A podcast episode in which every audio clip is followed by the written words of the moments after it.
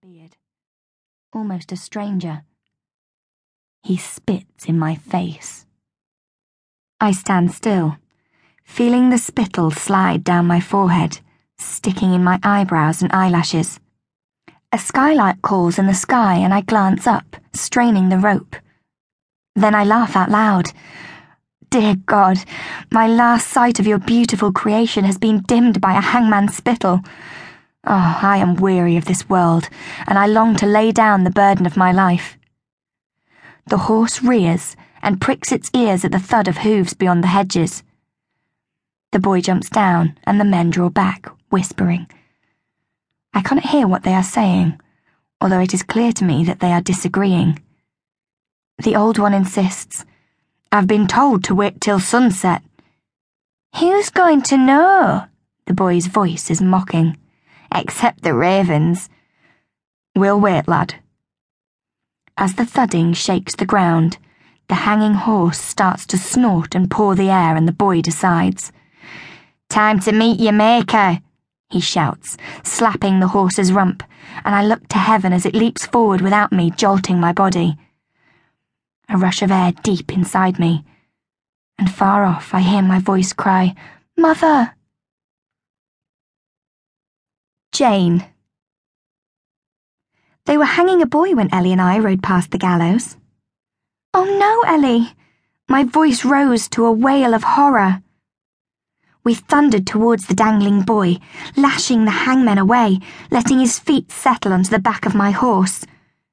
Murdering dogs, I shouted.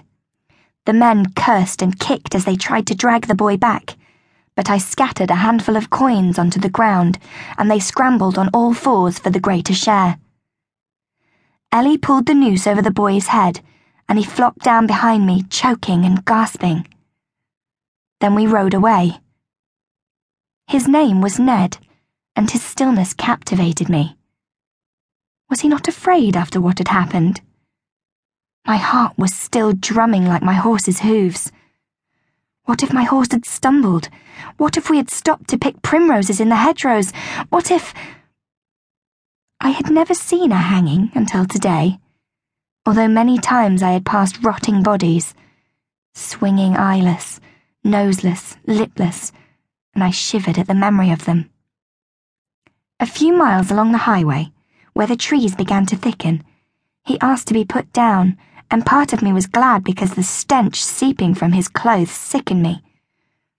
But I was surprised that his voice was soft, like a gentleman's. He bowed and thanked me and turned to set off, tall and proud, his eyes looking towards the trees already reddening in the sunset. I could not bear to see him leave. Where will you go? I called out. He stopped and shrugged his shoulders. Can you use an axe? I asked. Ellie mouthed no at me and shook her head. Ned rubbed the palm of his right hand, and I saw that it was scarred silver. I think so, he said. It cannot be difficult. Ellie rode up alongside me. She has been my nurse since my birth 14 years ago and is never afraid to tell me when I'm wrong. I'm used to your stray birds and butterflies, she whispered. But you've never brought back a stray boy before. What will your father say? He is in London, I whispered back. Then aloud, I can find you work as a woodman, Ned. Come with us. It's not far. He nodded. He walked the rest of the way, and we did not speak again until we passed through the gates of Bradgate Hall. My heart sank when they closed behind me, trapping me in a loneliness so deep that I wanted to cry out. Visitors usually gasp with pleasure when they first arrive. It is thought to be one of the finest houses in Leicestershire, but Ned gazed past its red brick towers, past its gardens soon to be brimming with fruit and blossom past the stream which fed water pipes to the kitchen, to the darkening trees beyond. I like a forest best at dusk when birds cloud the sky, he said suddenly. I glanced down at him, and now that he was standing closer to me, I no longer saw his tangled hair and grimy skin.